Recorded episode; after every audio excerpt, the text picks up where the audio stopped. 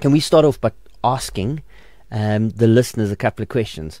And uh, the two questions that uh, I'm, I'm thinking of right now is number one, off the back of last week's engagement. We spoke about Christmas. We spoke about Christmas carols last week. Mm. I'm really keen, and I know that you wrote it down. I'm really keen in hearing um, what folks' favorite Christmas carol or Christmas song is at the moment, whether that is contemporary, whether that is pop, or whether that is uh, Christianized. Uh, I'm interested in hearing what uh, what people are listening to for the last uh, couple of weeks. Uh, well, really, from the first of December. I have my phone uh, with me. I've got a Bluetooth speaker, and whether we are eating lunch, eating supper, playing Settlers of Catan in the dark, thanks to Eskom last night, um, whatever we're doing, we've got Christmas carols going in the background. Um, I'm interested in hearing what I should be listening to. Uh, maybe I should add my own voice to the pot. Uh, you can add yours as well. Last night I was listening to Michael Bublé's Christmas album. Wow. Um, and was enjoying that. Um, I think last week I was listening to, uh, is it Pentatonix? Uh, Pentatonix. The Pentatonix yeah. Christmas album. Uh, and the week before that, or on the 1st of December, we were listening to the, the, the theme track, well, kind of like great pop songs through uh, through history uh, from kind of like movies like Love Actually and a sure. couple of others. Some That's of them are songs. fun and a bit of a giggle. Uh, Mariah Carey was in there and a couple of others. Uh, oh, actually, last night, Settlers of Catan by candlelight, we were listening to Sovereign Grace's Christmas al- album.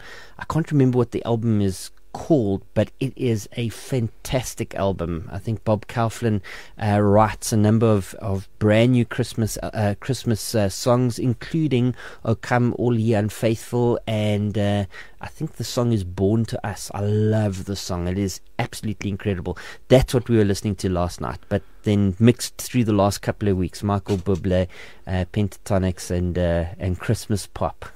that's that's some good music. Yeah, I remember last week when we were when we were live, you mentioned "Come All Ye Unfaithful." Yes, and apologies. And uh, this week, I've just been obsessed with that song. Oh, I think I, I, added a hundred views to the YouTube to the YouTube video. yeah, yeah. I enjoy it so much, uh, and I've just been going down this sovereign grace rabbit hole um, yes. that that YouTube tends to put you yes. take you down as, yes. as soon as you you like something, and actually one of the albums I discovered from them. Now I don't think it might explicitly be a Christmas a Christmas album, but the album's name is Risen from Sovereign Grace. Okay. And the whole album is about the resurrection of Jesus Christ. Yes. I was just blown away by that. And it was such I, I, felt it was so fitting for this time of year because that's why Jesus came. He, he came to be born without sin, to, to take our sins and the consequences of our sins on the cross, to die in our place, and to ultimately then be risen and ascend to heaven. And uh, I just love uh, this week. Sovereign Grace has been such an amazing s- devotional and, and spiritual tool for me in worshiping God. I really, really appreciate that you shared that song. And if any of our listeners still haven't listened to it, Come All Ye Unfaithful, All You Unfaithful, uh, by Sovereign Grace. I, I don't know the name of the lady who sings it, but she's got an amazing voice. And that the music video as well is so precious. Uh, it's it's very touching, and what what I appreciate about that song is I think it it comforts me in my weakness yes. because I know myself. Uh, I know on a daily basis on a, every morning, the biggest struggle is just to start the day off being faithful. Many, many times I fail. If I if I do it, if I do end up being faithful in the morning, it's a matter of time during the day, somewhere where I where I am unfaithful towards Christ. Yes. And that song is such a good reminder of why the gospel gives us hope, because despite our unfaithfulness and shortcomings, Christ is faithful, and He is the perfect one. He, he was fully faithful to God, so that God sees us as faithful in Christ. Hey, can I can I add in here that the, just this idea of "Come all he unfaithful," obviously playing off that very famous uh, Christmas uh, uh, Christmas carol, "O Come All Ye Faithful." Um, but but the reason why the words "O Come All Ye Unfaithful" resonate so much is because it's really wrapped up into the story of Christmas. The story of Christmas is about the incarnation of Christ, Jesus Christ coming, Emmanuel, God with us. The bottom line is we were not faithful. That's the story of every man's life. We were not faithful. We were not faithful to God. Uh, we couldn't climb up the proverbial stairs, the metaphorical stairs, in order to get to heaven. And so, God, who is faithful to Himself, and God, who is loving toward us and full of grace and full of mercy, God Himself comes to us. That's the Christmas story. The Christmas story isn't get your life right, you know, go to church and be perfect, um, and enjoy Christmas with all the other perfect people around you. The, the Christmas story is, friend, you have a problem. It's a sin problem. And because you are a sinner, you're separated from God. You're separated from, um, uh, from relationship with Him.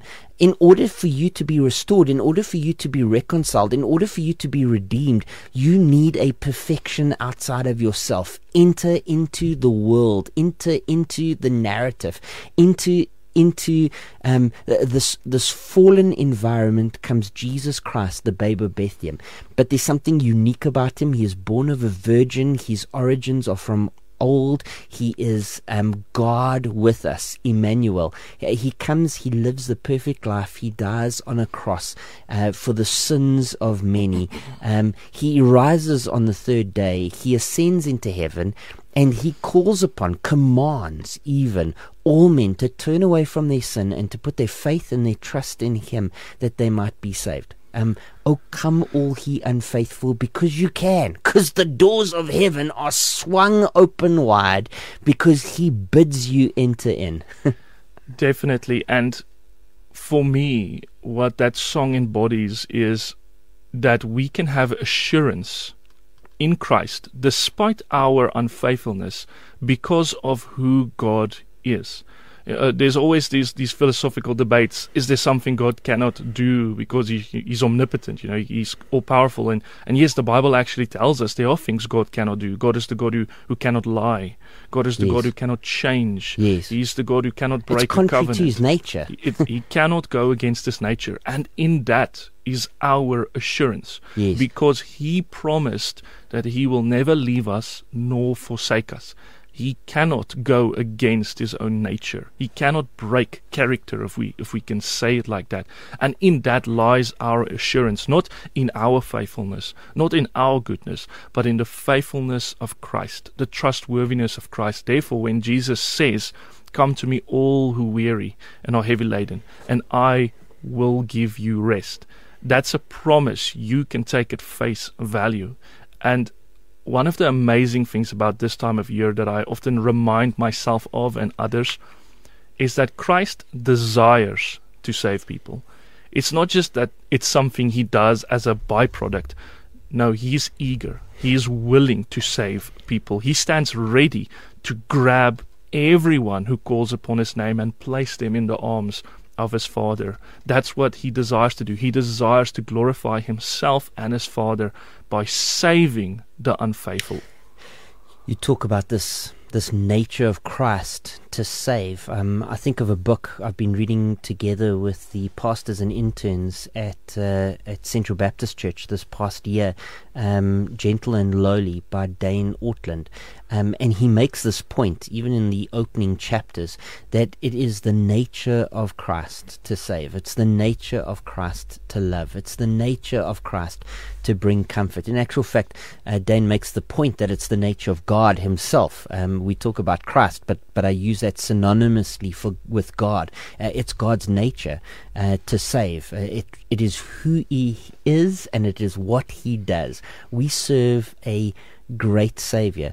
Um, the truth is, I'm a great sinner. I think this is a kind of a Spurgeonic quote. The truth is, I'm a great sinner, but I have a great Savior in the person of Jesus Christ. There is I think it was might be Thomas Watson or Richard Baxter that said that there You're is. just dropping the Puritans here. Like, like I, I bring Spurgeon to the party and you one up me. But but he's and the we hit crown Puritans. jewel. No, no, no, no. I'm gonna, I'm gonna go and hit an early church father after this. I'm like googling Augustine as we speak. Ah, okay. I, I think it was Thomas Watson that said there is more grace in God than the capacity for sin in us, and I love that. that's the gospel. like I got goosebumps. That's, the beautiful. Yes. Yeah, that is amazing. And and the, a passage, probably the most famous chapter in the whole Bible that even unbelievers know, right? Psalm 23. yeah. The Lord is my shepherd. And Yes.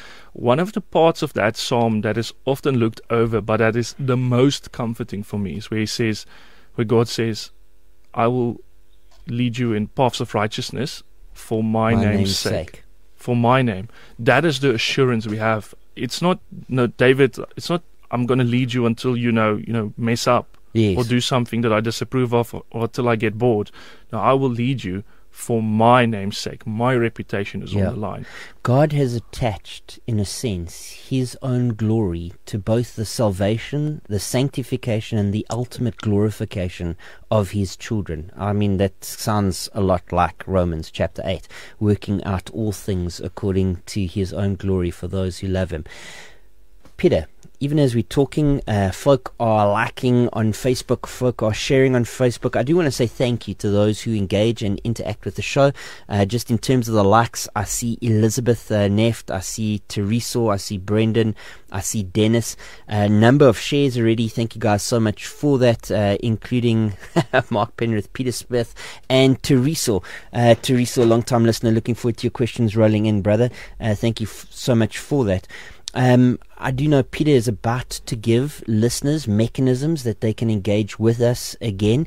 Even as we do that, I, I've already dropped one question that we would like to hear from you guys on in terms of what um, Christmas carols, what Christmas songs are you listening to this year that you are particularly enjoying? Uh, if my friend Andrew Butterworth is listening, I know he will pass on a Hillsong. I think it is called King of Kings. Uh, he sent it to me yesterday uh, to listen um, and to think through and to read the lyrics on. Um, I was uh, going through that uh, uh, yesterday. Um, but w- what are you listening to? What do you look forward to this time of year? Whether it's Christmas carols, Silent Night, or Come All Ye Faithful, or whether it's uh, strolling through um, Menlyn Square or Sandton City or the V&A waterfront listening to BZN playing in the background or Mariah Carey, whatever it might be. Um, what are you looking forward to listening to this time of year? And then the second question that I'd like us to raise with our audience, uh, Pieter, um, even as they think of questions that they might want to ask us, is are you planning on reading through the Bible next year because I, I, from my own experience, have found that uh, reading through the whole of the Bible needs to be a planned experience. It's a big book, it needs to be um, tackled systematically, um, and uh, you need something of a plan in order to engage with it. And if so, how? Are you planning on starting at Genesis chapter 1, verse 1 um, on the 1st of January? Are you using a software, uh, an app, in order to facilitate that? Last year, uh, together with about 200 other people. Um, I read through um, the New Testament from January to March, and we used, um, I think it was Bible.com, um, uh, the the Bible app, uh, in order to have kind of like a synchronized Bible read, and we could all comment and uh, track our progress uh, through the Bible read. Um, that was fantastic. Really enjoyed that. I'm planning on starting something like that again, um, beginning in January 1. However, this time we're planning on reading from Genesis chapter 1, verse 1, all the way through to Revelation chapter 22. Um, as a question, friends, how are you planning on reading the Bible next year? Would you value me opening up that uh, to a wider audience so that you can read together? Um, with us um, as we go through uh, Scripture and as we comment through Scripture and engage with Scripture. Um, are you doing something with your church? Are you doing something with your family? Do you do something in family devotions? How are you planning on engaging with Scripture next year? Yeah, so let me just first tell our audience how they can, can reach us again. If if you want to phone into the studio, please use 012 334 1322. Or you can also leave us a comment on Facebook at Radio Pulpit, Radio Kansel, Please also send us a voice note or a message on WhatsApp or Telegram. For that, you can use 082 657 2729. And if you're on Twitter, tweet at 657 AM. So regarding the the reading through the Bible, that's something I try to do on a yearly basis, and I am systematic, but I'm not consistently systematic in my approach every year. Okay. Uh, I'd say it, it varies. Sometimes, some years I've read through the Bible very randomly. Like I, r- I would read a book and then just in the Old Testament and jump to the New Testament. Sure. And just work my way through that. I remember last year I also joined you a couple of times in reading through the New Testament in order. Our church also has this this um, program where we read a chapter of the Bible every single day together. Yes. So there are these various different mechanisms that I, I try to partake in as many as I can, Mm. um, just to saturate as much as my uh, as much of my day with scripture as I can. yes. But all, but the result is that because I'm I'm involved with so many different things, I often I can't Yeah. follow a systematic path. yes. But but I don't mind because I feel it works for me. I'm I'm Yeah. able to read through the Bible uh, some years more than once. Um, sometimes I read uh, one book a couple of times without you know I may I may maybe not be able to read through the whole Bible, but I've read certain books dozens of times throughout the year. I mean, you say some years more than once. I, I've I've enjoyed uh, some years reading the Bible multiple times.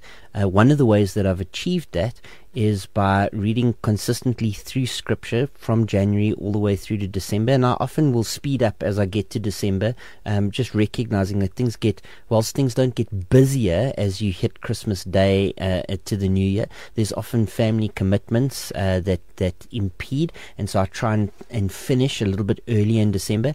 And then um, for a number of years, um, and it started when I went to uh, Baptist Theological College. There was a lecturer there, Piff Pereira, um, who had a one week Bible read where you read the entire scripture in one week. Sure. And I've actually done that a number of times over the last 12 years where I will set aside a week that I'm not preaching. Um, invariably, I'll spend a lot of that time just in bed. Um, I will put an audio Bible on and I will read while the audio plays because else I tend to fall asleep. When I read long sways of anything, um, I tend to get very tired very quickly. But if there's audio in the background, I concentrate on the audio even while I read the text, and that seems to work well for me. And I will, and then you end up reading for about um, eight hours in the day. Um, one year, I, I, I listened to the Bible at two times speed because I can read pretty quickly, um, and that saved a little bit of time um, and helped me to get through because I had other commitments uh, that particular year. Um, but I find that is also a great mechanism for getting through Scripture because what ends up happening is you then get the big picture. Um, sometimes uh, with scripture, you miss the forest for the trees because you're going through it at, a, at the kind of pace where you're only focused on the passage that's in front of you. Um, other times, w- when you go through large portions of scripture quickly, you get to see the big picture. Always encourage people, you know, at least once in your life, sit down and read through the whole of the book of John in one sitting, all 21 chapters. Um, and the reason for that is you then get the big picture that Jesus is the Christ, the Son of God, and that he came into this world and there are signs and, and wonders that point to him being Messiah, and that by believing in him, you can have eternal life. That's the uh, a paraphrase of the purpose statement of the book of John. But you don't necessarily see that unless you read it in one setting. Um, and the same goes for letters. Um, letters are meant to be read relatively quickly. Um, often, when we preach letters, we preach them over months, even years. I preached the book of Galatians over two years, frightfully too long. It was the first book I preached when I when I went to Crystal Park.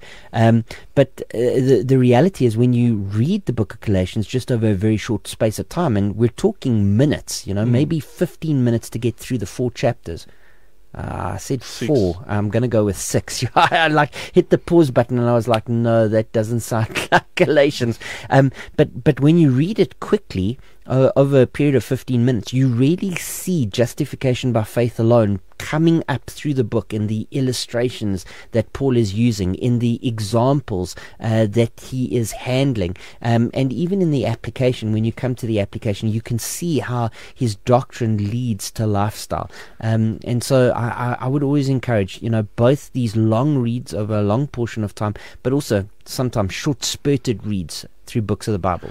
Yeah, that's such a good idea to to listen to the audio Bible at a bit of a faster pace. I'm definitely going to do that because I love to to switch between listening and reading. And oftentimes I'd listen while I'm busy, you know, busy working in the garden or cleaning or driving around. Yes. I, I, love to listen to the book of Ecclesiastes on yes. repeat, like it's constantly. And it's such a great idea that you're mentioning it now, listening on two speed. I'm, Pieter, I'm, I'm going to do that. I'm discipling some people. I've no doubt you discipling some people. I have no doubt I will have a week next week next year that I'm I'm, I'm not preaching and I can kind of juggle some responsibilities around. Maybe what we can do is we could do a, a kind of like a joint read. Uh, it's a great way of holding one another accountable. Um, we read together and there can be some brief comment uh, at the end of books. Um, awesome. And that might be a great way of, uh, of engaging with Scripture. We, we've got quite a lot of user engagement that's come through, particularly on WhatsApp. Uh, our WhatsApp line, uh, friends, just to remind you, you might want to write this down, is 082 657 2729. I've got three WhatsApps that have come through. Looking forward to the folk on Facebook dropping a comment. Guys, you can't just uh, be there. I can see that you're that you're watching. I'm looking forward to hearing from you. Uh, let me read some of these comments out. Tinker first says morning with an exclamation mark. So that's kind of like morning, almost like uh, in scripture where it goes behold and there's like an angel or something. um, morning. My favorite song to listen to during Christmas time is Oh Holy Night. Yeah, Tinker. I like that song too. It's a beautiful carol. I also love to listen to Mary Did You Know? Uh, yeah, that, that, that's a, that's a tearjerker. There, there's a, there's a YouTube, um, Mary Did You Know? And I think it's put together uh, it's stitched together with the Jesus film or, or one of those uh, one of those films I, I, I, forget, but but it's just all the interactions with Mary and then kind of presents Jesus on the cross at the end. It's, it really is a tearjerker. Um, the song itself is absolutely beautiful. Uh, Tinker, abs- I completely agree with you. Uh, Upper Room's rendition is very special to me. Uh, thanks for the engagement and the interaction.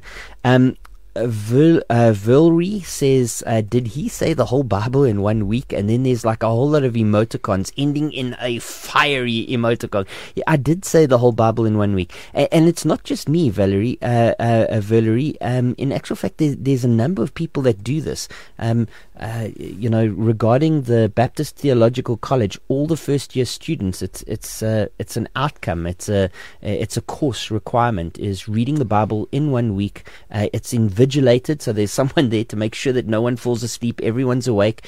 Um, and then at the end of that week, I think you submit a paper, um, basically talking about the experience and giving a kind of a big picture uh, concept of what you took out of it. Um, uh, excellent course. Uh, in fact, maybe let me just put a put a pitch. Um, um, Pieter is from Christ Seminary, and we often say very nice things about Christ Seminary. But let me just say, if you if you're looking for, because December is often the time of year that people are thinking, what am I going to do next year? And you're looking for places to study next year. Um, give some thought to the following kinds of colleges where accredited degrees, certificates, diplomas, um, masters, and others are available. That would be Christ Seminary. That's in Polokwane. You can find that by googling. I'll put the I'll put the links in the show notes. Um, SATS, uh, uh, SATS, which is the South African Theological Seminary, um, the Baptist Theological College, uh, and then um, Theological College. All four of those would have in some way inculcated in them um, a Bible read um, engagement, and I really would encourage you to take a look at that. Teresa, thanks for sending in a relatively long uh, WhatsApp. He says, Greetings, trust you're all great. We are great. Uh, thanks for asking, Teresa.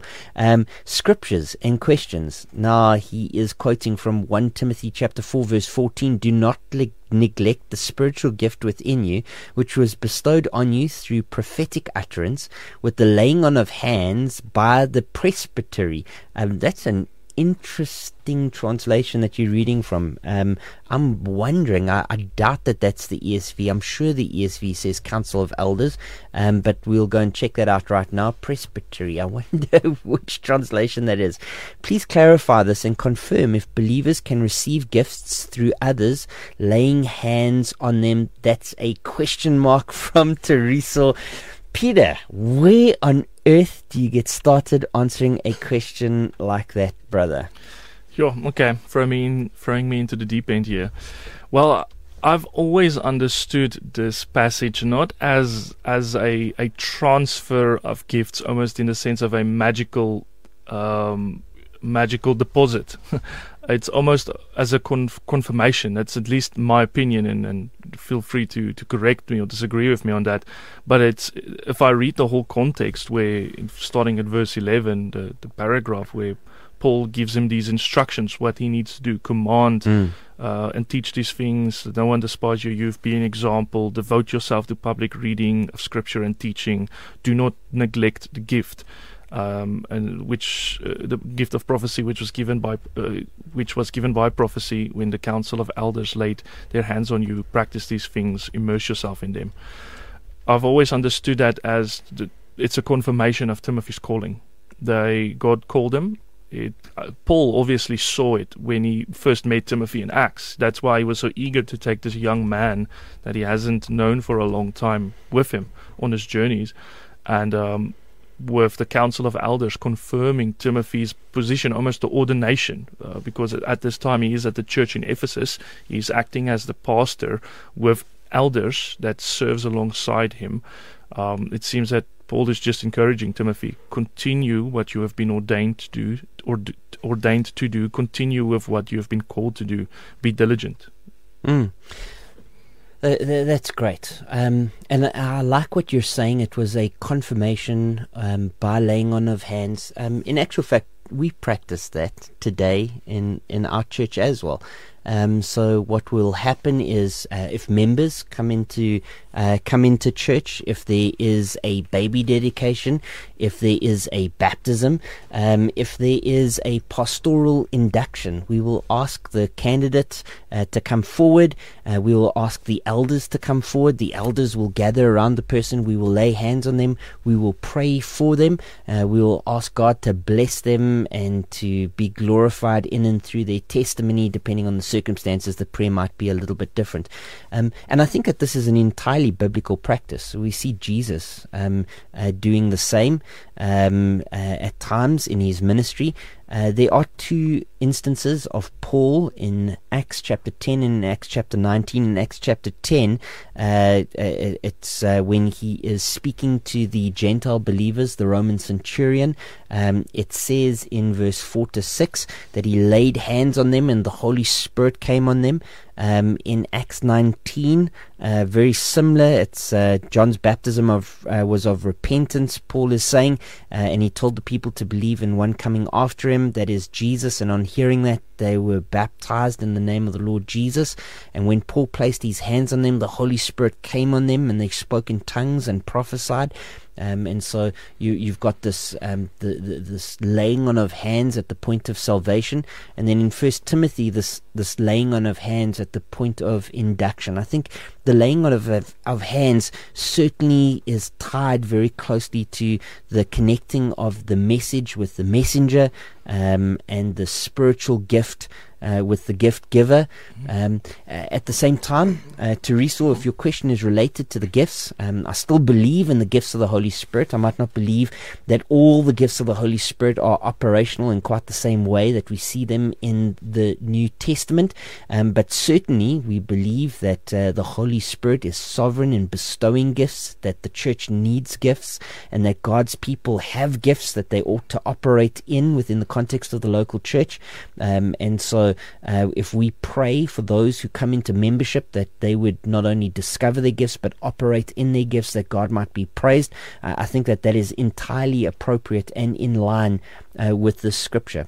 Uh, anything to add while you've been thinking, Pieter? I also think it's important to understand this concept of laying on of hands. It's not uniquely biblical. Okay. Uh, it, it's it's maybe uniquely biblical in the sense that it's almost only, I think, the church and Christians who do this today in, in of, out of all the different institutions. But it was also something in the ancient world that was quite common, whether it was a transfer of power from an emperor towards a governor of a prom- province in the Roman Empire, Yes. or um, even in, in other institutions like the, the Roman military, a promotion was often done by the laying on of hands from a commander to the person being promoted. So it's got this whole symbolic f- um, uh, picture of a person who has something that is bestowing onto someone else or recognizing someone's position or authority or gift or something like that. So it's it's not unique to the biblical to the biblical narrative. It's it's it's Paul and the Christians in those days working within the contextual historical frame that they are in. Yes. And and today, because people don't do it anymore, I think it's all the more important that we keep that tradition Mm. because it's a beautiful image. It's a Ho- ho- However, can I put can I put like one caveat here? Mm. Um, so th- the books of the Bible, some some books, as we read the Bible, we recognize that they are descriptive. I'm thinking of the Gospels and the Book of Acts. These are describing the events. They're not necessarily prescriptive in our lives. When we cross over to the epistles, generally we say that the epistles are prescriptive. Mm. You know, these are commands to the church. However, even the commands that we read to the church, we recognize that we read them in context. Not every command which is given to every church is to be applied in exactly the same way um, to to to us today. We we recognize we're looking for authorial intent, and Mm. as we then apply theological reflection, uh, we're looking for valid mechanisms of application into our lives now, um, rather than wooden uh, interpretations. In this particular passage, there are a number of commands. In fact, if I remember correctly, there's 12 imperatives from verse 6 and following, where he says, Put these things into practice, brothers. And it's just imperative after imperative. Boom, boom, boom. Paul to Timothy, my son in the faith, this is what I want you to do. Uh, I want you to be a good service, a good servant of Jesus Christ. That's the controlling idea. Within that context, he says this do not neglect the gift that you have. And then he hmm. describes when the gift was given and how the gift was given. And I would say that that portion of the text is descriptive of Timothy in particular. I don't think that we need to write this down in kind of like canon law and every single time that a member comes in, it's got to happen in the same way, or every single time a person gets baptized, it's got to happen in the same way. Um, I would say that there is a description here that we are wise to read and seek for application in some form, mechanism, or element um, in our kind of discipleship process the prescriptive portion is um, in the first half of verse 14a do not neglect the gift that you have timothy. And i think that that has immediate and and uh, application to us and to every single believer. Friend do not neglect the gift that you have uh, which means and by the way Paul would love to make the point to you today, and I'm I'm now leveraging off 1 Corinthians 14 and 1 Corinthians uh, and 1 Corinthians 12. Paul would love to make the point to you today that gifts are given for edification. They're given to build the church up, which means you cannot exercise your gift in and apart from uh, apart from uh, the local church. You need to be exercising your gift. In order for you not to neglect your gift, you need to find a body of believers where you can exercise your gift in that God might be glorified in your life. Maybe can I read a couple of the other Please. comments that have come in and we can get back to a, a further question uh, that we have relating to these spiritual gifts? Um, I, I see Jean has engaged with us. Uh, she, uh, she says, Hey, Mark and team. Uh, team being Vusi on controls and uh, Pieter sitting next to me, going to make cheese scones, uh, a whole lot of emoticons, um, and then friends coming for tea at 10.30 and I'll have the radio on. Uh, that's really cool, Jean, and thanks for telling us. You've made me hungry. My mouth is watering. Um, this is the time of year for friends and tea and scones. um, Brendan says, Good morning, Mark and Pieter. I love Oh Holy Night. We had our Christmas carol service last Sunday at Pretoria North Baptist Church, and I've not found a better cover on Spotify or YouTube. Uh, the way our pastor sings it at church. I think you were telling us last week that uh, Pastor Jacques has an amazing voice. He's an amazing. He's an amazing instrumentalist. He's like he plays guitar, drums. I'm almost certain he can play a little bit of piano bass guitar and he can, sings amazing. Can I put another feather in his cap? Last week we had a um, a marriage seminar at Central Baptist Church, um, Pretoria, and we invited Jacques to be the keynote speaker, and he came with his wife. And uh, he, you know, before we, we, it was like a three course meal. And um, before we ate, um, or in between the the what's it? The introductions, the hors d'oeuvres, mm. the the the the the um the uh, hors d'oeuvres. Um, just after the hors d'oeuvres, he he preached. Um, uh, kind of the centrality of Christ in marriage. He did such a great job. Um, really, I'm, I'm so proud of this association between Central Baptist Church and Pretoria North Baptist Church. And then after um, dinner, maybe before dessert or while dessert was being, I mean, I can't remember exactly how things worked out, um, but there was a Q&A with Jacques and his wife, uh, and it was excellent. They they fielded some really tough sure. questions around marriage. Um, they were so transparent and so honest. It was it was just a wonderful time. Really, really enjoyed it. So not just a musician. I nearly said magician. Not just a musician, but a fine uh, a fine preacher as well. Pretoria North is blessed to have him. Um, Brendan goes on to say on the Bible, on the Bible reading, I'm trying to read through the Bible before the end of January. I started in Genesis, and I have some resources to help me get an overview of each book before I start. Uh, that's excellent, Brendan. And, and maybe to say for those of you who have um, study Bibles, whether that's a Life Application Bible, whether that is a Holman Christian Standard Bible with the Holman notes in it, whether that's a Reformation Bible. I think the notes there are from Ligonier, from uh, R.C. Sproul. Uh, a John MacArthur Study Bible is a Bible I'm, I'm very familiar with, had for at least the first 10 years, maybe longer, of my Christian walk. It was very helpful.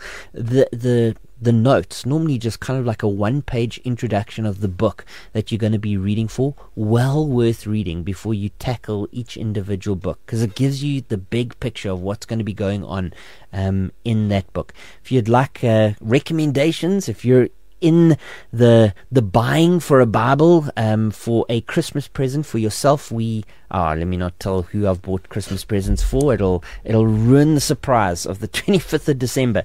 But we recently did the homework of going and looking at Bibles um, and study Bibles in particular, and uh, yeah, well worth uh, make for excellent gifts um, for family and friends. Belinda, thank you. See that uh, see that comment. I uh, really do appreciate that. Uh, let's get back to a question regarding um, gifts. Um, for I long to see you that I may impart some spiritual gift to you, Paul writes in Romans chapter 1 that you may be established, that is, that I may be encouraged together with you while among you, each of us by one another's faith, both yours and mine. And that's a quotation from Romans chapter 1, verse 11 to 12. And the question here is please explain what these verses mean and if this may have been done by the laying on of hands. Uh, that's a great question even as uh, Pieter thinks of an answer, let me just say, guys, we, we love your questions. This is a Q&A show. I'm looking at the clock and it's 9.52, which means that we have an hour and eight minutes remaining to engage with you in God's Word um, around the kinds of questions that you would like answers to. Um, Pieter is well equipped to give answers, and I am here as well to engage with you. The way that you can engage is phone into the studio. Love hearing your voice. It also gives us the opportunity to clarify the question that you're asking. And the telephone number this morning is 012 334 22. You can send in a WhatsApp. I enjoy WhatsApp voice notes. Haven't heard a WhatsApp voice note from my friend in Benoni, uh, Gogo Hannah, for a while. Gogo Hannah, if you're listening in, I'd love to hear from you. Uh, 082 657 2729. And uh, if you're currently streaming on Facebook, you can just drop a comment under the Facebook stream. We see that live in studio and we can engage on your questions. Uh, we've been speaking a little bit about Christmas carols. We've been speaking uh, and what you enjoy. We've been speaking a little bit about reading through the Bible and how you do it. Um, and uh, most recently, we've been talking about the impartation of spiritual gifts, particularly with the laying on of hands. Pieter, you've got Romans chapter 1, verse 11 to 12 in front of you. How did you go about answering the question? Can you please explain what these verses mean and if this may have been done by the laying on of hands? So, what the, the, the usage of the word spiritual gift in, in what in chapter 1 verse 11 of Romans I think has three possible meanings. Okay. Uh, the first one could be it could be referring to a spiritual gift in the way that we know the spiritual gifts like prophecy or speaking in tongues or serving or those that we get in Romans and 1 Corinthians. It could also refer to what Paul mentions just in the next verse where he says that that he might be encouraged by them. Like he, he wants to he wants to impart his spiritual gift to Yes. them where his ministry of apostleship. He wants to impart that to them by ministering to them pastoring them serving the- serving them and as a result also then be encouraged by them. Or it could mean both of those things. Uh, that Paul is coming to that church to sort of establish them to set up help them set up ministry to help the people practice out their gifts Yes. uh, serve one another, serve the church, and also that he wants to impart his gift of apostleship. Um, so I, I think any of those three options, in my opinion, is valid, and that again the laying on of hands is crucial because he wants to be there in person. And just a note about what Paul's gift of apostleship is and how it relates to the Roman church. Paul, from the big picture, is writing the book of Romans to the Roman church to ask him to get involved in the mission, right? Um, to get involved in the proclamation of the good news, even to further afield lands. And so, in particular, it seems as we read through the book of Romans that Paul's intention is to come to Rome, spend some time with the Roman church, but he really intends on going through Rome and hitting Spain beyond. He, he, he wants to take the good news of the gospel to places where it has never been heard. And so, what he's saying is, hey, listen, yeah, I'm going to come to you. and when I come, uh, I want to be with you and I want to give you whatever you need in order to be well established as you send me off and along on this greater work which I need to, to do. And maybe just in terms of the question regarding laying on of hands, um, I, I don't think that we can tell from the text in front of us as to whether or not he would have laid on of hands. I think we could, you know, read other portions of scripture and say maybe this was Paul's practice. Maybe Paul certainly condoned this, and so there's a possibility, maybe even a likelihood that that is how it might happen in the future, but we definitely can't categorically say from this verse in this context that that is what Paul had in mind. Can I just on that go down a little tangent a Oh, bit? go ahead. That's what that's what Fridays are for. Tangents. One of my favorite things about the book of Romans is chapter 1 verse 15 Yes. where Paul says, So I am eager to preach the gospel to you also who are in Rome. And that's something you expect of Paul to say. But what I found find so fascinating about this is that Paul, in the first uh, six verses, he already calls them saints of Christ. He calls them those who belong and who are called by Jesus Christ. Like, he's not saying that they're unsaved. He confirms their salvation, that they belong to Jesus Christ in the first six Yes. verses. And then verse 15, he says again, I'm eager to preach the gospel to you. What makes that so amazing to me is it shows that the gospel is for Christians. It's not just a Yes. tool for evangelism. You never graduate from You the never. gospel onto something else. The- It's not the first step in this on the Yes. stairway. It is the whole stairway. yes. That that's I the love gospel. it. Yeah. Uh, no, that's uh, that's excellent. Thank you, Pieter. Um, and thank you for that question. Um, all in all, what is wrong with the view of laying on of hands versus the biblical view of laying on of hands? All in all, what is wrong? What is the wrong view of laying on of hands versus the biblical view of laying on of hands? Um, I, I, again, thanks for the question. Really appreciate it. Um, as I as I, I read the question, I, I might not even have experienced bad bad expressions of laying on a, of hands that the that the, the the question is referring to. But I can imagine that there are some people who take that which we see in Scripture and then uh, use it in ways that Scripture doesn't intend. We see that with people pleading the blood, for mm. instance. We see that with people um, engaged in, in in in some forms of prayer that, that Scripture doesn't intend. And I can imagine that there are some forms of laying on of hands that Scripture doesn't intend. Kind of like assigning to the laying on of hands magical kind of properties or intention that Scripture has in no way a view of. And so that certainly would be illegitimate ways to take just these few verses and apply them.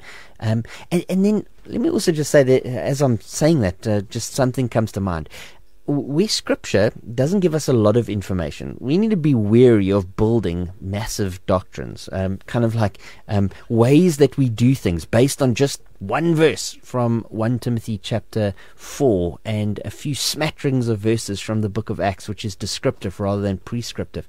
We've got to be very wary of building entire doctrines out of how we do things and why the way that we do things is right when in actual fact very often the way that we do things is based on on very little biblical um, basis um, and more on traditional basis or preference basis, if that makes sense. So, so making something prescriptive when in actual fact it's it's more preference. I don't know if you've got anything to add there what you said makes perfect sense. I, I think one of the ways I've seen Christians and churches apply a wrong view of what it means uh, when it when we talk about the laying on of hands is when they are sort of similar to what we see happens in witchcraft circles or or Eastern mysticism circles. Uh, as you you use the word magic, it's almost it's I've for example seen situations where a, a self-proclaimed pastor says, "Be whoever he touches with his hands by the laying on of hands will be blessed in some way, whether it be with prosperity or they will have a sickness removed. You're right. I've I've seen that on YouTube. Yeah. I mean, just absolutely ridiculous, prideful, over the board kind of you know, wicked, completely yeah. contrary to witchcraft. That's yes. witchcraft. That's yes. you, that's that's what they practice. That's what they believe. That's yeah. what they do. it's witchcraft with the Christian veneer. Correct. And yeah. where we see the biblical example of, of laying on of hands is a confirmation. It yes. is an affirmation, yes. a public affirmation. Almost always when there is laying on of hands, it's more than just two people. Pieter, I've got to stop you because I can't believe it. It's already 10 o'clock. Time has gone Time so flies. fast. Maybe just to say, if you're listening in, the show will go on from 10 o'clock until 11 o'clock. We've got a couple of questions that have come in. Michael, we're going to be answering your question. Uh, we've got a couple of uh, more carols that have come in. Uh, Teresa, we'll call out your carol as well. It's also one of my favorites. Um, and um, straight after the break, I think we're going to talk a little bit about church history. I'm looking forward to that engagement.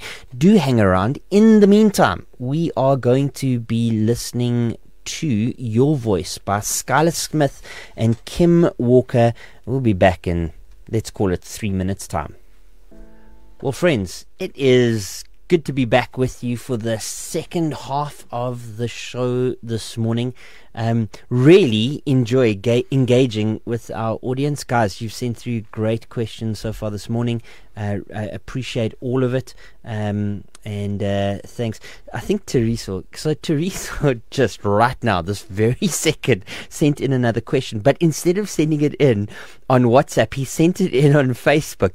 And I think what he's done is he normally sends in like clockwork, three questions every week. But now he's just trying to like get in a second question by sending it in on on Facebook. So Teresa, we're not going to count this against you. I love engaging with you, brother. He says some saints believe that they may receive the gift of tongues through the laying on of hands, because that what was seen in Acts. Okay, and, and we did read those two passages, Acts chapter 10, Acts chapter 19.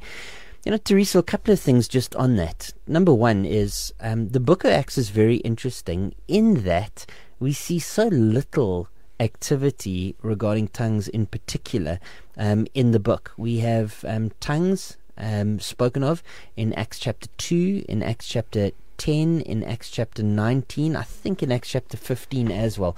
Um, so in Acts chapter 2, you've got the day of Pentecost as the Jews come to faith.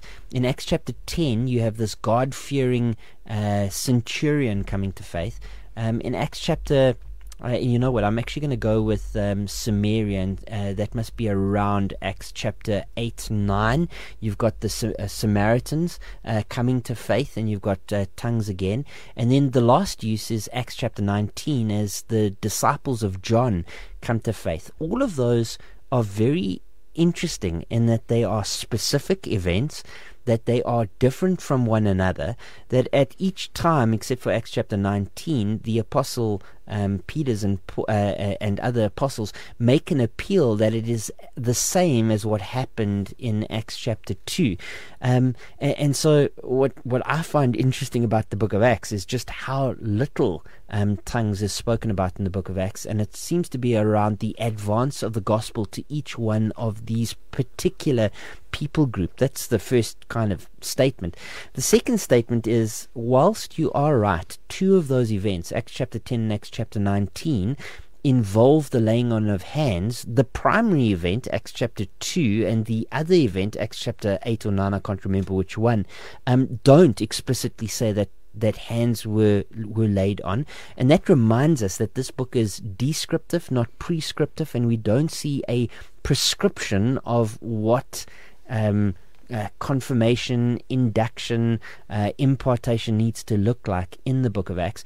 That's not to say, because I kind of buy into, um, I think it's fee um, that that makes the point that if we see something repeated over and over again in the Book of Acts in a in a descriptive book, um, it, it, can be one of the mechanisms that we use to infer prescription uh, in that book. I, I, seem to remember that in a book that was written, reading the Bible for all it's worth. I, I, it might have been Gordon Fee. It, it might have been someone else.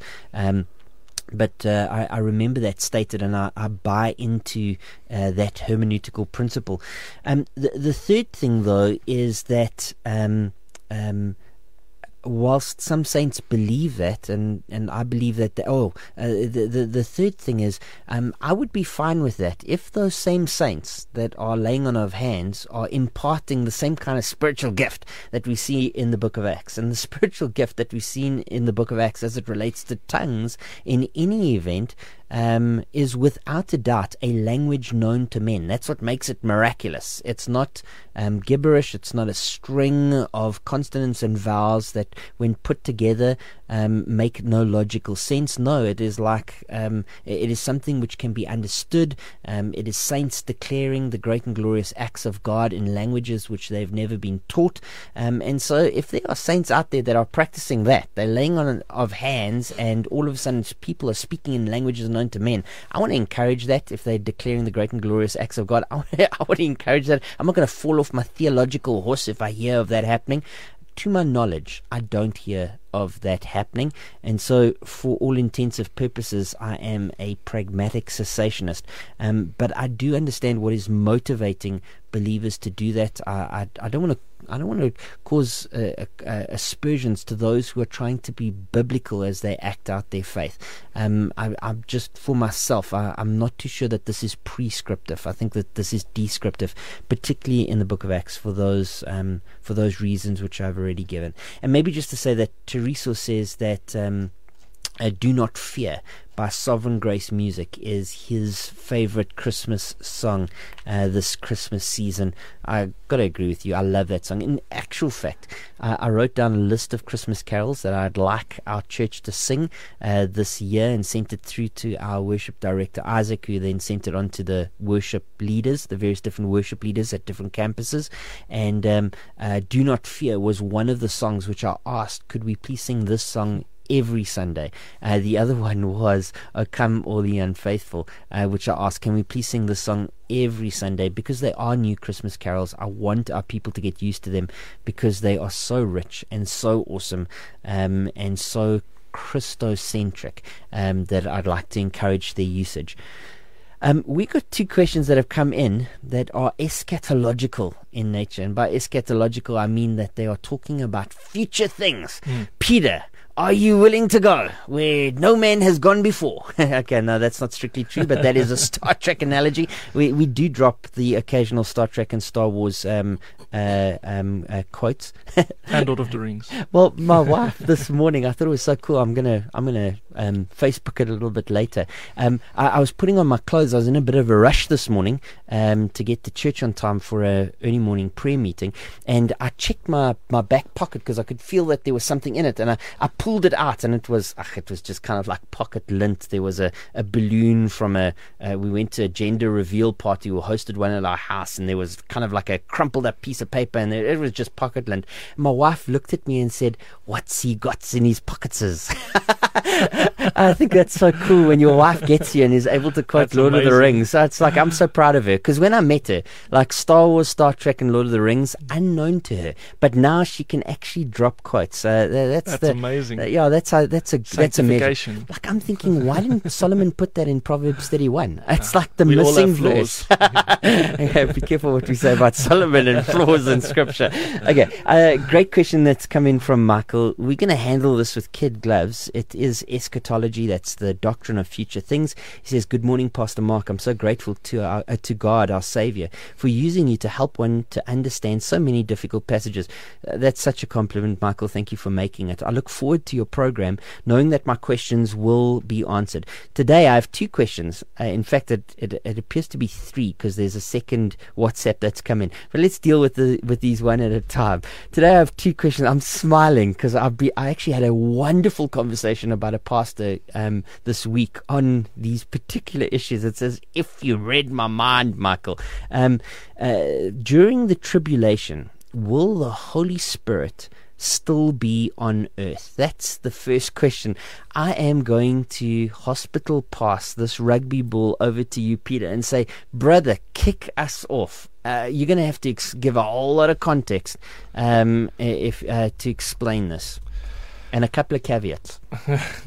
So, regarding the the revelation, uh, the tribulation, um, will the Holy Spirit be there? Yes, I I do believe so. Uh, the Holy Spirit is omnipresent, so He is everywhere all at once. Mm. But is He? Will He be there in a indwelling way? I assume maybe is what the question is. Will He be? Will he be on earth during the tribulation in the sense that he is now while the church is here on earth? And I do believe yes. My my perspective, my my view regarding Revelation is that the, there will be a tribu- tribulation and that the, the nation of Israel will Yeah. be saved during that period of the tribulation and that they will be the, the megaphone of the gospel. Uh, and and that it's the work of the Holy Spirit that saves people, even even them, even the Jews, Israel today cannot be saved apart from believing in the Lord Jesus Christ, and that cannot happen without the Holy Spirit changing their hearts, bringing them to life. Regeneration is the is the big theological word, and in order for the nation of Israel to be saved during the, the tribulation period, yes, the Holy Spirit needs to be there. Okay, now I'm going to give a whole lot of caveats, and I'm going to give them out of both pastoral care, but also out of um, a, a desire to be um, to be uh, transparent. When it comes to eschatology, friends, um, it turns out that there are a variety of views out there.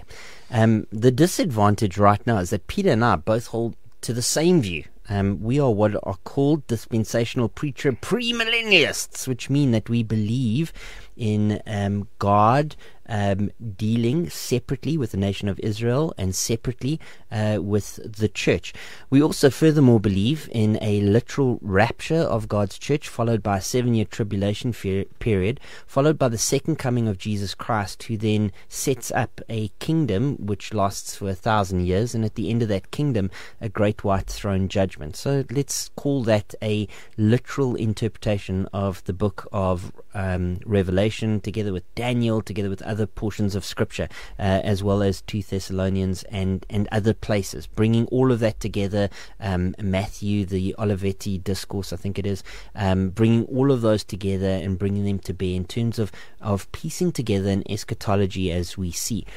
Here's the caveat there are good, godly, awesome pastors who are not from exactly the same theological view as Pieter and I. Some of which are listening in even right now. And I, I, I just want to I just want to say, Michael, I don't know which church you attend, um, and uh, listener, I don't know which church you go to. Um, when it comes to eschatology. I want to acknowledge that there are good guys that differ with me on this point. Second to that, when it comes to eschatology, I think all good guys will acknowledge a little bit that we don't, that as we gaze forward into the future, there is a little bit of mystery. there is a little bit of smoke. There is stuff that we can't see clearly. Now, the things that are revealed in Scripture are revealed to us that we might understand them, know them, be able to read the times, but we must be very careful as we gaze forward to say what the Bible says and not go beyond what Scripture is written.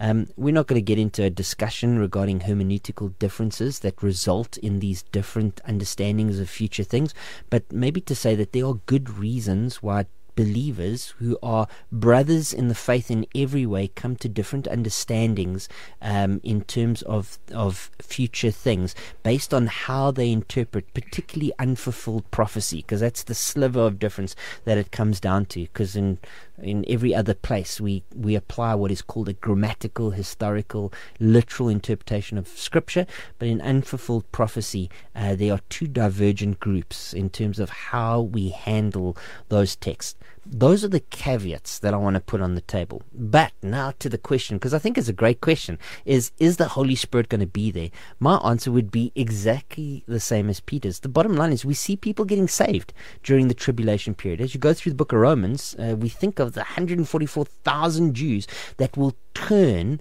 from their traditional beliefs and practices and put their faith and trust in Jesus Christ as their Lord and their Savior during the tribulation period, the Holy Spirit must be involved in that process because He convicts and He uh, He convicts people of their sin. He opens their eyes that they might see Christ and draws them to Jesus Christ as their Lord and their Savior. That answers the question. What you're not asking um, is um, uh, which I now just want to dwell on just briefly, is what is the role of the Holy Spirit in the tribulation period? Is it different to the role of the Holy Spirit right now in the church age or the role of the Holy Spirit in the Old Testament times? Turns out that the Holy Spirit does different things in different dispensations of man. Let me give you an example. In the Old Testament, the Holy Spirit drew people to Christ, opened their eyes that they might see Christ. Um, but the way that he related to believers and unbelievers was slightly different to what we see in the New Testament. In the in the Old Testament, the Holy Spirit would settle on a person, particularly those in public office or those in a particular office um, for God, in peculiar ways. That would be the King of Israel, for instance, or priests or prophets uh, in the Old Testament. From time to time, he would descend and settle with even the whole whole nation of Israel. But he would settle sometimes for a time and then the Holy Spirit would depart. It was a slightly different engagement to what we see in the New Testament. In the New Testament, we read, particularly in Romans chapter 8, which is where I point you to. I've, I've recently been going through Romans chapter 8 two verses a week uh, with a Bible study, loving it. In Romans chapter 8, we read that the Holy Spirit is given to us. He's given to us uh, as a, a, sign, as a seal, as assurance that we are saved. The Holy Spirit Himself testifies within us that we are saved as we cry out, uh, Abba, Father, um, and, uh, and is involved in our lives. The Holy Spirit is given as a seal to the day of redemption, as a, a, a sign that we are saved, and is part of the assurance that we have that we are in Christ. Now, in the tribulation period, and this is a period after the rapture of the church, a period before the second coming of Jesus Christ to establish a thousand year um, reign and rule, um, during that seven year period, one role that the Holy Spirit is presently active and doing in our world today um, is absent, or at least we see it to be absent, and that role is the restraint of sin right now, things, uh, I mean, we live in South Africa, so we sometimes see depravity of man in news headlines every single day. Man does disgusting things, and yet at the same time, there's a sense that the Holy Spirit is presently acting as a restraint, making sure that man isn't as evil as man could be when we look at the book of Revelation, we see that the Holy Spirit's um, uh, uh, ministry of restraining the collective sin of man seems to be have been uh, uh, withdrawn for a period, so that the depravity of man is on clear display. Man doing disgusting things um, for a period of time. Um, but the Holy Spirit is still there in that He is living and moving and saving people even in the midst of that depraved world um, at the end of time. Anything that you want to add to that, Pieter? Yeah, I, I appreciate the pastoral note on which you approach this, Mark, because I think, especially when it comes to this topic of eschatology, the, the study of end times, it's utterly crucial that we approach it with humility and grace and love because we have brothers and sisters that disagree with us. And Yes. to draw lines, uh, you know, based on that, uh, while we preach the same gospel, we, we, we run the same race, we engage on the same mission, I, I think is unwise and sinful. Yes. That being said, I also I always encourage people to engage with the topic because I seem to to it seems to me that because eschatology is such a difficult topic or, or field of study and because of the disagreements people tend to stay away Shy from it. away from it. But that's not what we see in the biblical example. For example, we know that Paul was only able to be with the Christians in, in Thessalonica for a couple of weeks, right? Maybe three months before he got chased away. And while he was there with these new Christians for a couple of weeks, he already taught them eschatology because when he was chased away, Yeah. they sent him all these letters asking Yes. him, Well, what about this? clarification, Yeah. clarification. And so, if Paul thought it wise that new believers Yes. must be taught eschatology, then we should also think it wise. And, and I think then the question is why? Why is eschatology, why is end times study, biblical end time study, so important? Well, the answer is because it gives you hope. Mm.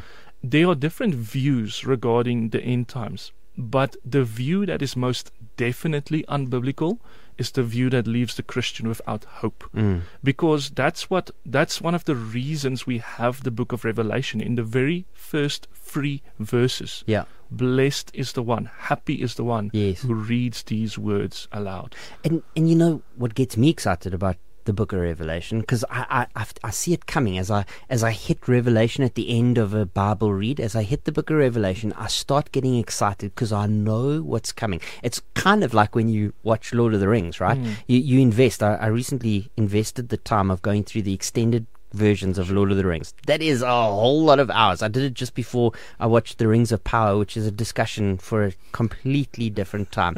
um, but but in Lord of the Rings, the extended version, long period of time. But what kind of gets you excited is toward the end of the movie, there is kind of a an, an, an allusion to the return of the king as Aragorn kind of rips out the sword and and and rushes the armies just before he's is consecrated as king.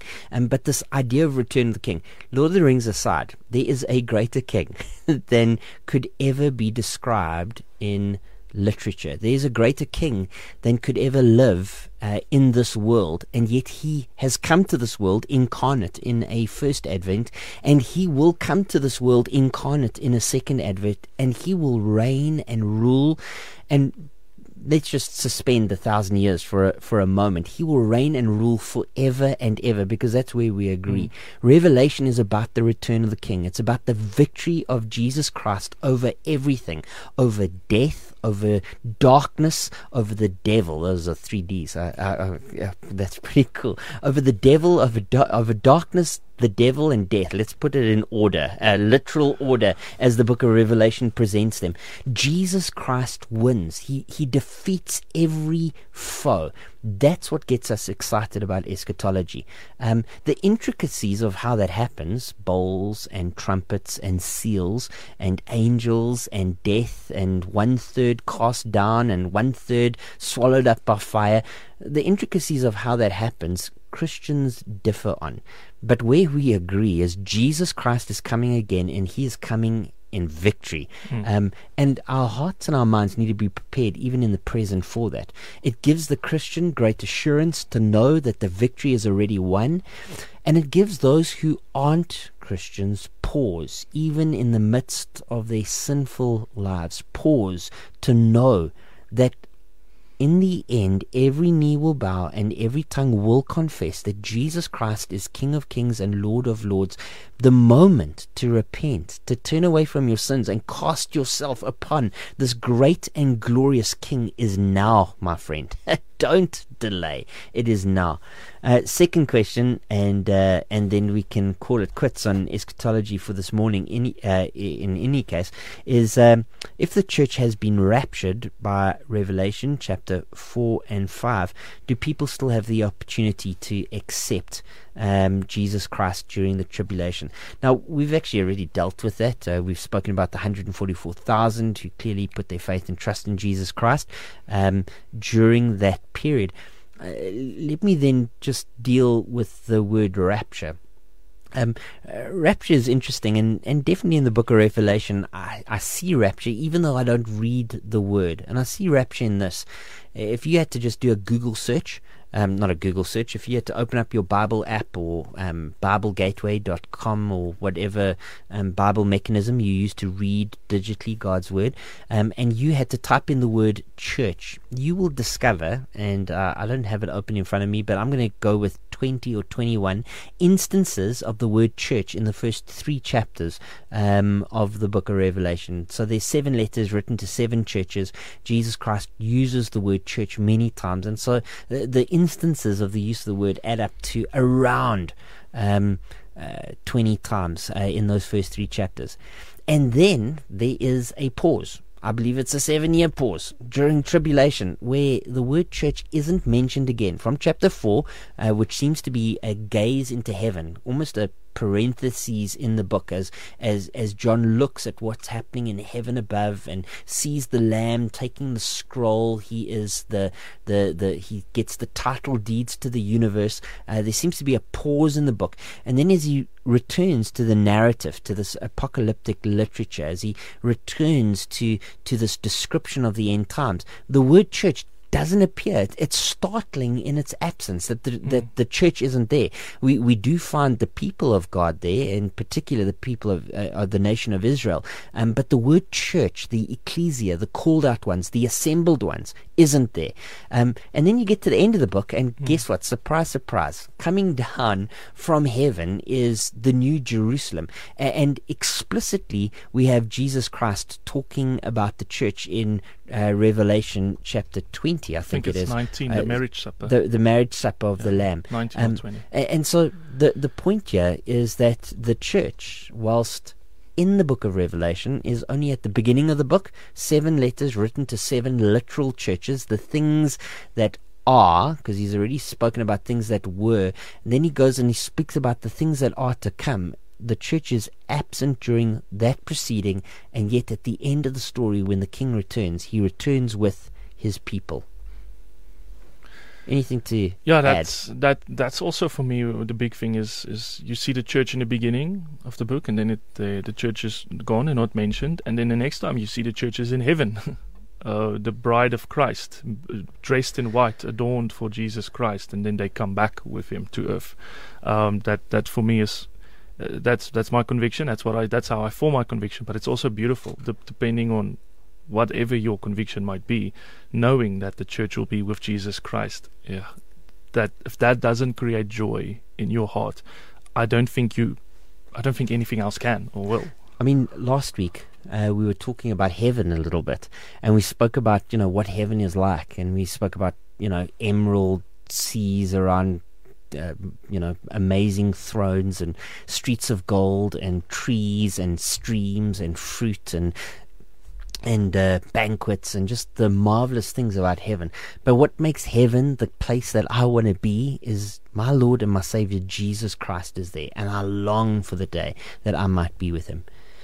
Pieter, I'm like looking at the time. It's it's half past ten. I'm I'm kind of interested because I know you've gone away and done the work what happened this week in history um, uh, in in world history? What, what was what, what's on the cards well, for us in in this the 49th week of the year? so, Mark, we, as we as we then today introduced this new segment called This Week in Church History, I was looking at some events and there were some amazing events, but I thought maybe maybe it would be good to start off the first segment of This Week in Church History with just r- chatting a bit about why history should be important for us.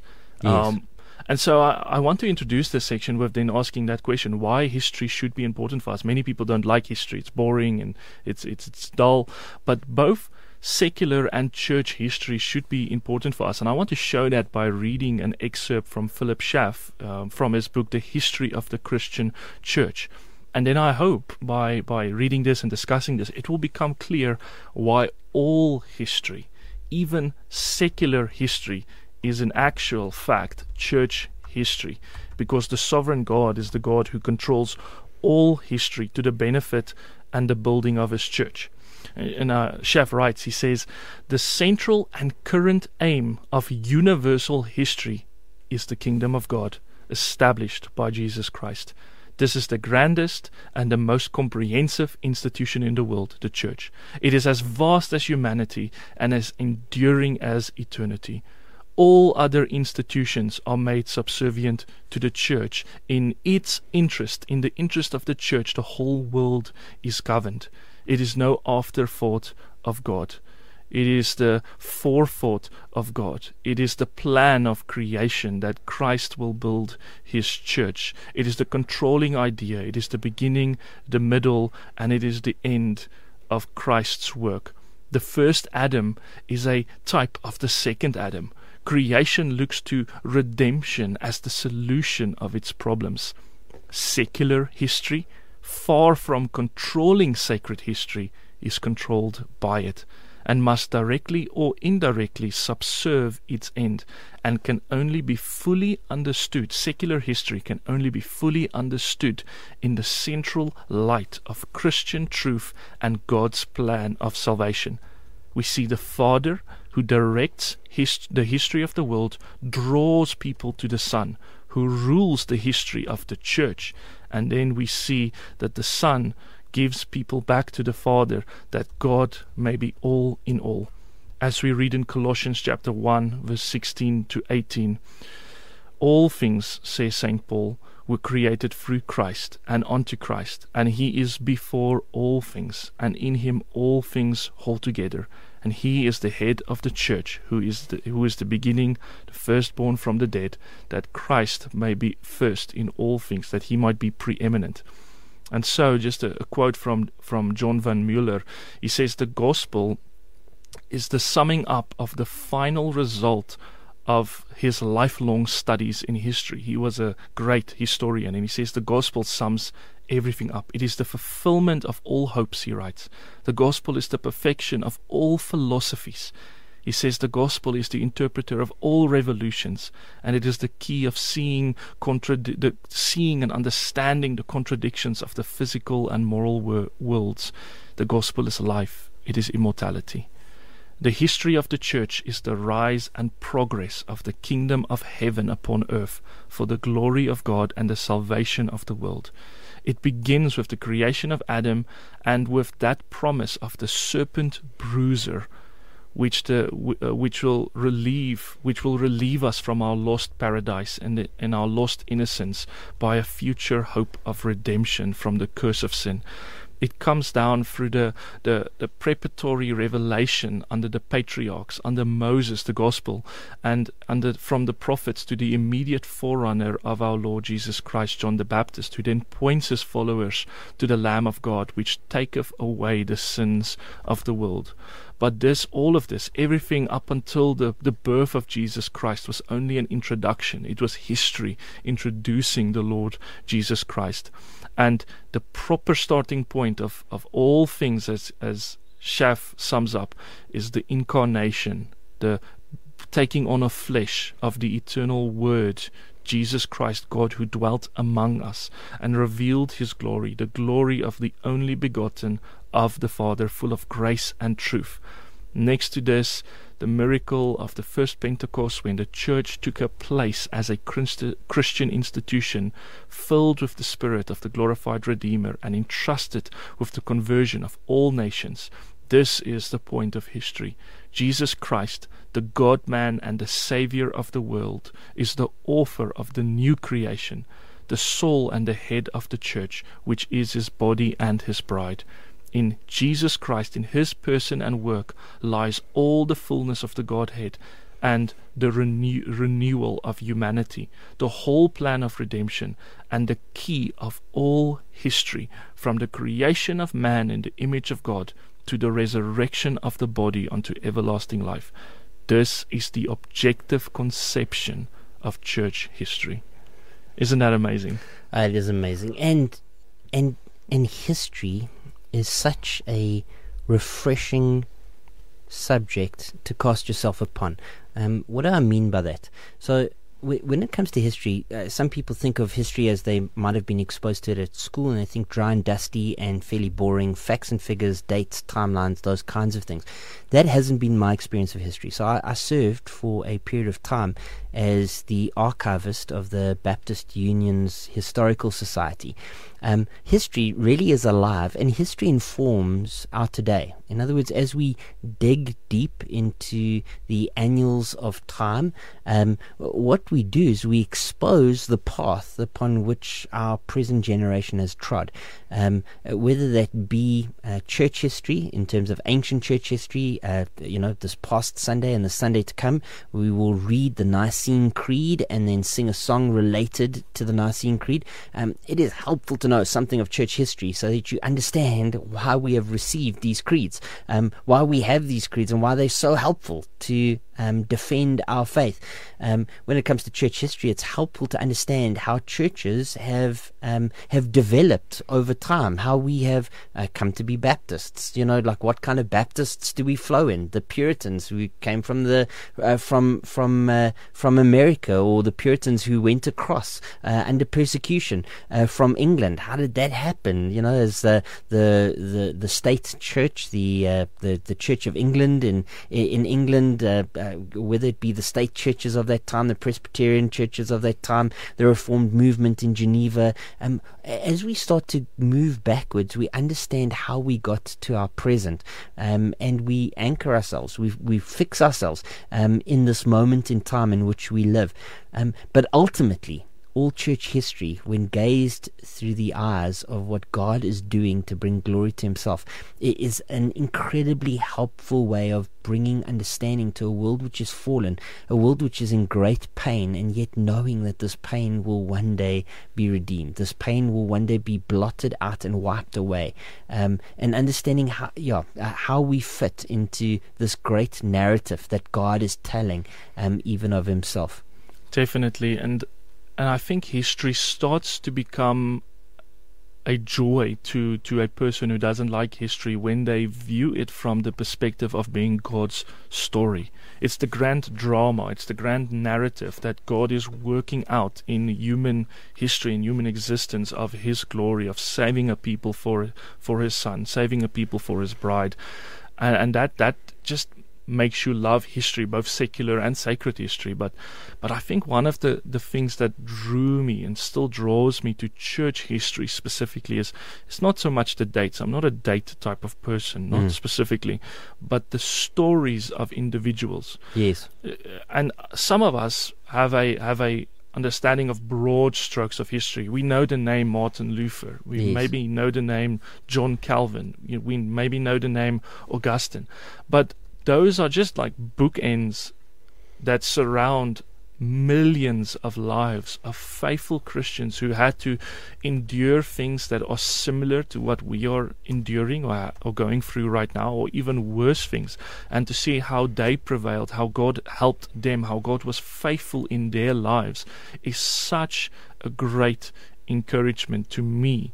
Um, uh, I'm, I'm, I'm reminded of something that Steve Lawson said when in his office behind his desk he's got a bookshelf and he's got some of the greatest figures in church history there from Martin Luther to Augustine and all these great giants of the faith that we mentioned and he says he places them behind him almost as a reminder that he's standing on their shoulders. Yes. And almost they're looking over his shoulders to see Yeah. what he is doing. yeah, yeah. Uh, and I think knowing history and knowing what what has happened that caused us to be where we are right now, it gives you a great appreciation for life. It gives you a great, uh, it, it, it increases your thankfulness for what you experience in life, both the hardships and the blessings, the, the, the, the joyful moments in life. Because as as Solomon, Solomon sums up all of history where he says there is nothing new under the sun. Nothing new. You you are not going to face something that no Christian has ever faced in history. yes. And reading some of the stories of what people in the past have had to go through can be probably one of the greatest encouragements to see, just as always, how God is faithful. So, Pieter, someone listening in goes, okay, I'll buy all of that. Um, history is interesting. I want to get interested in history. How can you kind of step into some of what you've been speaking? I mean, be really practical. How can people go down the path of starting to familiarize themselves with church history? the best resource I want to give to anyone, whether they love history or they want to dip their toe into it, is there's this podcast that is that's produced by Ligonier. Um, Stephen, um, I've, I've I forgot I forget his name now, but the podcast is called Five Minutes in Church History Yes. five minutes in church history. It's literally just five minutes every few days, and there are already hundreds of podcast shows available where the host tells some of the most interesting stories from church history, things that might sound almost fictional Yes. if if you if it if it wasn't written and proven to be historical fact that is something i would highly recommend to anyone who just wants to have a little taste. The amazing thing about history is you don't know what you don't know. You think you have heard all the great stories the interesting stories. No there are so many figureheads and persons and events in church history that once you learn about it, you cannot help but glorify God for His handiwork within the, the realm of human existence. So, five So I- minutes in church history. I've actually put that onto the show notes, uh, into well, into the comments on Facebook. Five minutes in church history. It's to a Ligonier website, uh, and that is hosted by Stephen Nichols, and we definitely do commend you to that. Uh, well worth going and checking out. Um, I'm going to give a I'm going to give a couple of ways that people can appropriate church history uh, that I've used myself over the years. Number one is going to desiringgod.org. Desiringgod.org. That's two words, desiring and God. Um, org. That is the website of the ministry of John Piper. And on the Desiring God um, website, uh, you can just do a search for short bios, short biographies. They're normally a couple of hundred words each, and they will give you a biography of an important, an important historical figure. So whether that be Martin Luther, John Calvin, um, the Reformers, uh, right up to you know contemporary um, uh, figures. Um, John Piper's probably put together, I don't know, dozens Hmm. uh, of short bios. I find that I find his writing excellent. His intention isn't to be historical. His intention is to move your heart, and so kind of put on display both the good and the bad um, of whoever the hero under discussion is. And so he's quite frank in terms of of people's um, people's shortcomings, um, uh, quite frank in terms of people's sin, um, but also um, his intention is to draw out um, wonderful characteristics of of of of Christians uh, through the ages. Um, the second resource is um, Augustine Bookroom. Hmm. Now, Augustine Bookroom is run out of Constantia Park Baptist Church. Constantia Park Baptist Church, Willem Bronkhorst is the pastor there. Um, that particular bookroom has got a very large history, church history section. And in that very large church history section, I would encourage you, if you do, if you want to read some church history, uh, these would make great Christmas presents, by the way. Um, go and check it out and look for a compendium of of of history. So the kinds of books that come to mind are A Fistful of Heroes. Uh, I can't remember who wrote that. Um, or Steve Lawson, you mentioned him earlier, has written um, a couple of brief biologic uh, biographical sketches. Uh, one that stands out for me in particular is on John Knox, another with uh, Athanasius. Um, excellent little short historical profiles um, on particular men through history. So find something that find a book that's got like 10 biographies in it, um, and that's a great place to start. Um, makes for great reading, particularly if you've got teenage boys. Teenage mm. boys really enjoy reading about the history of missionaries because they go to amazing places and meet incredible people and there's headhunters and all kinds of different things that uh, that that that guys had to deal with and there's death and violence and it's the kind of thing that teenage boys really enjoy reading about um, they make for great um, great uh, presents for, for teenage boys, uh, a short biography. And then, I mean, for myself, I, I've put aside one book to read um, in the week uh, between Christmas and New Year. And uh, this year, the the book that I'm going to be reading is Evangelism in the Early Church by Michael Green. Mm. It's a book that's been recommended to me many times. It's a historical book of book. the evangelism of the early church. Um, you, you know, there, there's that period um, between Christmas and New Year where we watch the five day test um, on on TV. Now, obviously, I'm going to be watching the test. Obviously, I'm going to be enjoying uh, gammon sandwiches and uh, you know and spending time with family and friends and relaxing over that period. That's what that period is for. But do it with a book in your hand, um, and you can knock off a decent book easily in a week.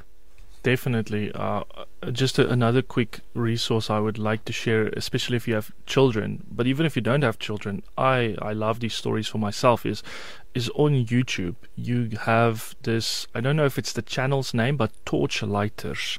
Okay. They have so many different animations yes. from the Reformation to early church history. Short animations like 30 to 45 minutes. Uh, for Reformation Day, my, my daughter and I, we just sat on the couch early morning. We watched the, the, the animation about the life of Martin Luther. And that she is was so cool. Yeah, she was captivated by it. I love those. So if you have kids or even for yourself, the torchlighters are amazing. And then if you want to start off with with a resource, there's a a PDF um, that was a book written by John Piper. It's on the life of an American missionary called David Brainerd. Uh, it's a yes. small booklet. I yes. think it's about 30 pages, um, very small, and it's it's in essence actually David Brainerd left behind his diary, and his diary was edited by Jonathan Edwards and then published, and then John Piper took that and he edited a bit more to be more concise. I want every Christian to read that book. David Brainerd. The, the subtitle is May I Never Loiter on My Heavenly Journey by John Piper. It's freely available on their website. We'll, we'll share a link for that as well. I would highly recommend every Christian. It's easy, a child can read it. It's captivating enough that someone who's lived 80 years will still be able to learn from it. I highly recommend that, so- that source. Torchlighters, the, the videos, and then the, the David Brainerd uh, diary booklet by John Piper. Uh, excellent, excellent resources. Thanks uh, very much for that. And listener, I mean, you've now got some homework uh, over the next couple of weeks.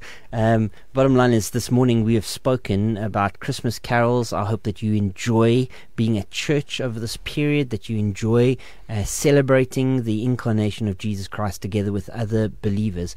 Um, but in particular, I hope that you've heard the call to read Scripture in 2022, and you either get a couple of people from your church together and read together, um, or find a mechanism that you can read together with your family. Um, it's a great opportunity to read through the Bible. I, I, spent the whole of January and February in the car with my daughter reading through the New Testament, um, doing about 10 chapters a day. Um, a wonderful opportunity to give your children um, a full reading through Scripture before they leave home, um, and and then over the the festive period, go and find yourself um, a a book or an article uh, something to do with church history that you can uh, that you can grow in this area. I have put the links to various different topics, uh, torchlighters, um, the five minutes in church history, as well as now the articles from Desiring God relating to his to history, as well as the book from Desiring God. Will uh, Pieter will put that into the show notes um, during the course of uh, this week. Um, but I, I, I do want to say thank you so much for joining us uh, this year. We're not quite finished. Uh, we will still meet with you next week, Friday, and engage with you next week, Friday. I, I, I thoroughly enjoy Fridays with you. I enjoy the questions and answers that come in from the listening audience. We do hope to serve you even better in 2023 as we bring to you some some fascinating content. We're going to be having spotlights on a number of churches and church friends uh, all across the country. Uh, we are going to be having some theological debate and engagement and interaction uh, with a principal from a Bible college. We are going to be having a spotlight in church history as a regular feature, uh, just a short time highlighting someone in church history. And of course, we will be joined by FOR SA um, through the uh, through 2023, engaging on this uh, ongoing uh, interaction between the church and state and answering your Bible questions live and on air. We are looking forward to another year of uh, of joyful engagement and interaction uh, with you. We thank you so much uh, for um, visiting with us uh, even this Friday. Pieter, anything that you'd like to say to close us off? No, I, I this was a great discussion. I love talking to you, Mark. I appreciate our listeners. I appreciate them giving me the opportunity to just spend this time with you. So thank you. Well, friends, in that case, you have been listening to Table Talk with me, your host Mark, together with Pieter.